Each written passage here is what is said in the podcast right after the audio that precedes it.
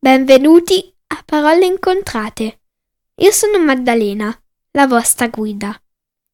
In questi podcast racconterò dei fatti interessanti, una recensione sui libri che consiglio, oppure leggerò una storia per chi vuole imparare l'inglese. Ne pubblicherò uno alla settimana, il venerdì, quindi tenetevi pronti per fiondarlo ed ascoltarlo. Se volete altri podcast, andate a www.paroleincontrate.it. Ancora www.paroleincontrate.it. Grazie e buon ascolto.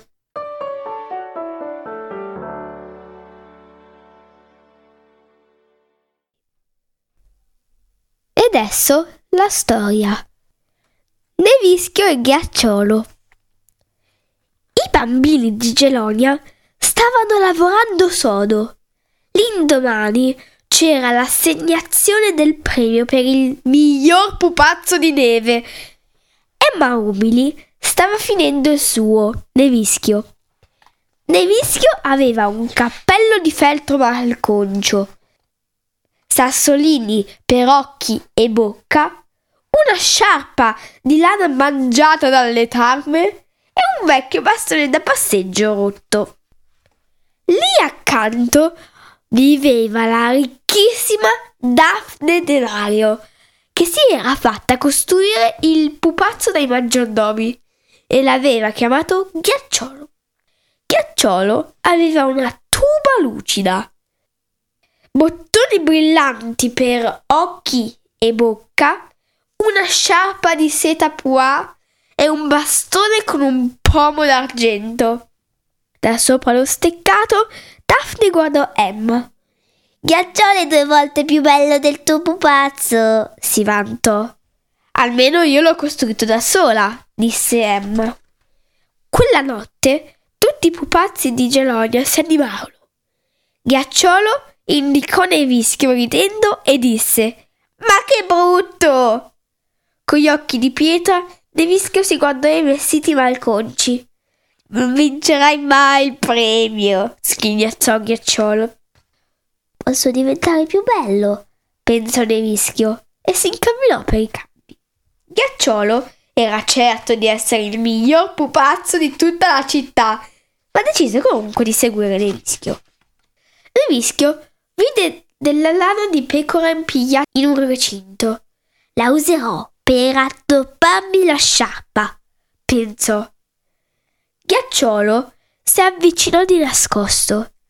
Vedrai come sarà bella la tua sciarpa dopo che si sarà strappata col filo sfilato, disse cattivo sottovoce. Stava per spingere Nevischio contro il recinto quando sentì un beh fortissimo e un gregge di pecore di corsa lo buttò a terra. Nevischio poi andò al bosco. Quel ramo lungo può diventare un bel bastone da passeggio, disse. Ghiacciolo salì su un albero proprio dietro di lui. Questa volta ti becco, occhio di pietra, pensò. E si, si mise a tagliare un grosso ramo.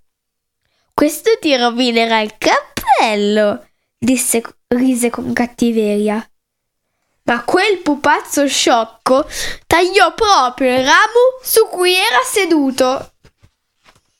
Ghiacciolo cadde dall'albero e finì in un cespuglio pieno zeppo di spine. Nevischio si vide sotto braccio il bastone nuovo e ripartì. Arrivò a uno stagno ghiacciato. Lungo il bordo c'erano tanti sassolini tondi e lucidi. Ci farò degli ottimi bottoni, pensò Nevischio. Ghiacciolo si avvicinò in punta di piedi, ma quando fece per spingere lo stagno, Nevischio si piegò e Ghiacciolo gli passò sopra, scivolò senza rumore e finì tra le canne. Nevischio si mise bottoni nuovi e tornò lento verso la casa di Emma. A casa si aggiustò la sciarpa e ammirò il bastone e bottoni nuovi. Quando Ghiacciolo tornò era in uno stato pietoso, coperto di foglie, canne sporcizia. L'indomani arrivarono i giudici del concorso. Così malmesso, Ghiacciolo arrivò ultimo e fu Nevischio a vincere il primo premio. Daphne era furiosa. Emma invece era felicissima, ma non scoprì mai che avesse dato al suo pupazzo quei bei vestiti nuovi.